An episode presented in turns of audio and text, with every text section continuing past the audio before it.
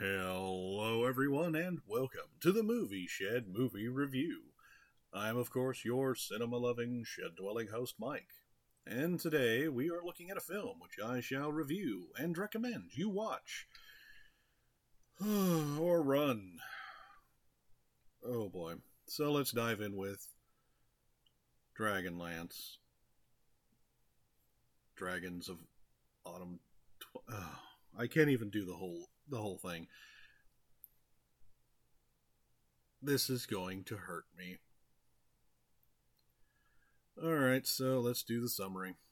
Six friends, a dwarf, a warrior, a half elf, a mage, a knight, and a kender.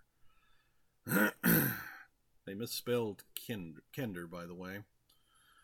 Have come together once again after spending five years searching for proof that the gods do in fact exist. Sadly, they reunite amidst rumors of a growing evil and an impending war.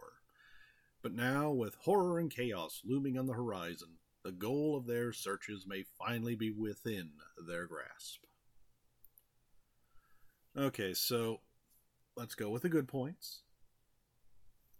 It does follow the story rather well, perhaps a little too well. Uh, the voice acting from the known stars is passable. Everyone else is a bit of a mixed bag. Okay, so let's just get into the nitty gritty of this thing. Uh, the mixing of the 2D and 3D animation is both ugly and jarring, and the 2D animation is janky and third rate. Okay. Here are my particular thoughts. Before I give my recommendation, I think we already know what my recommendation is, but here's the problem. Watching this thing, they were trying to follow one of the the most popular of the Dragonlance books.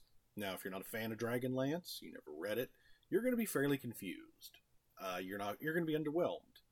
Hell, I read a few other reviews that, quite honestly, hated on it simply because it was based on a fantasy book because they didn't understand anything that was going on. I get that. I find it to be kind of a uh, a cop out and less than becoming if you're trying to critique something. But be that as it may, the animation style, because it's a combination of 2D and 3D and it's jammed together in scenes, wow. Now, when this thing came out back in the day, it was in fact it was savaged. It was savaged by everybody, and it, it was savage for good reasons. It had a number of really terrible decisions going into this. But is it as bad as everyone says it was? Eh, no.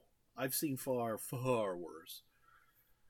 But honestly, it's not a good film. It just isn't. If you're a big fan, if you're a big fan of Dragonlance, you're not going to like this because so many things that they show don't rep won't be the kinds of things that you'll have imagined either in your head or have based on the illustrations that were created, the paintings and things that they made for Dragonlance. They're not going to be in evidence here. Okay, let's just wrap this up. So, final rating. Naturally, I don't recommend Dragonlance. Fans of the books will not be satisfied, and if you're coming into it without knowing the story or characters from said books, you'll be you'll just be confused and underwhelmed, to say the least. Overall, it's a poor outing for everyone.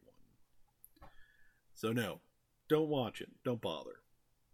Unless you're really curious, but pff, you're not going to get much out of it. And that's going to be it from me for today. So it's time to close up the shed, but I will see y'all next time.